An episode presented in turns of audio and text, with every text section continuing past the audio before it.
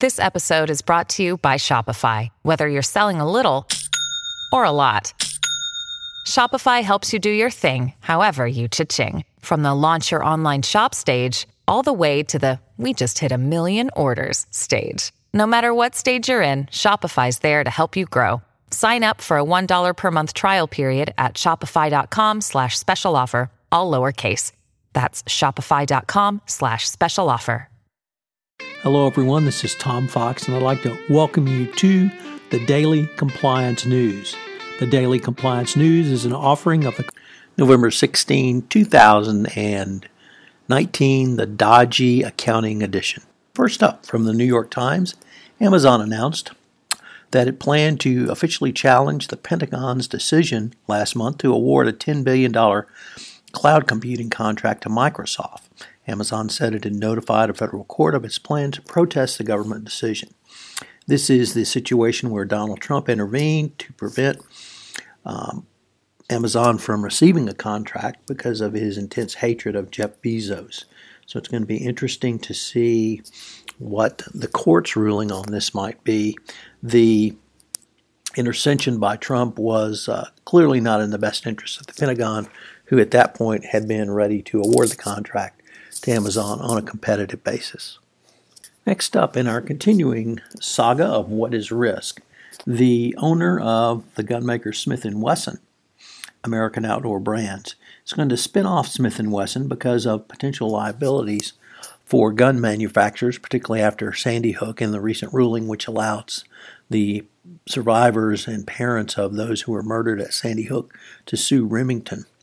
American Brands wants to put all of Smith & Wesson's liabilities in one business unit so that it will hopefully protect American Outdoor Brands going forward.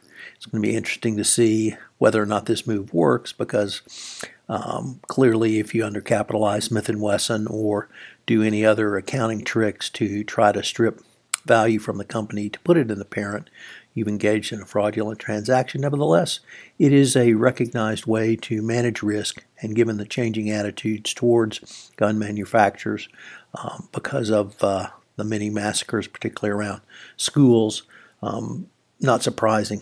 It also brings up the topic of risk management and the many ways that you can risk manage. Corporate structure is one of those. It's not often considered in the anti-corruption space, but it's certainly one worth considering for the compliance practitioner going forward.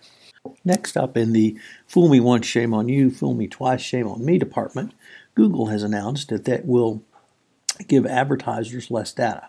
It said it in its ad exchange it would stop telling advertisers what categories of website users are visiting.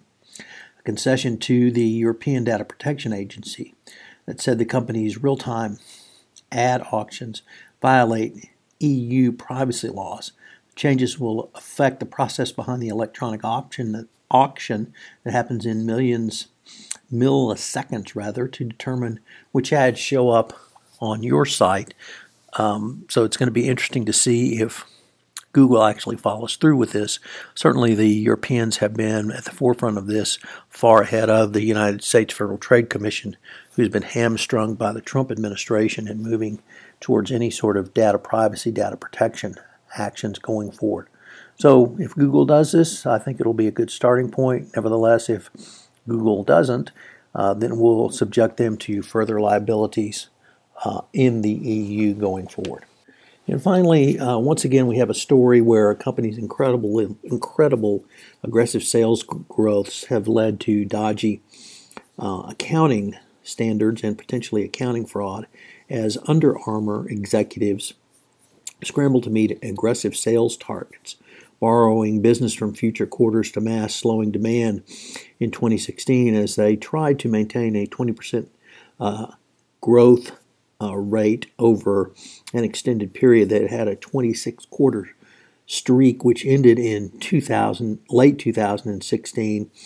This, anytime you have that aggressive a sales quota, you run the risk of channel stuffing, buying and selling, booking goods ahead, leaning on retailers to take products early, and redirected goods intended for companies' factory stores towards off-price change to book sales in the final days of a quarter, and a wide variety of other illegal sales tactics.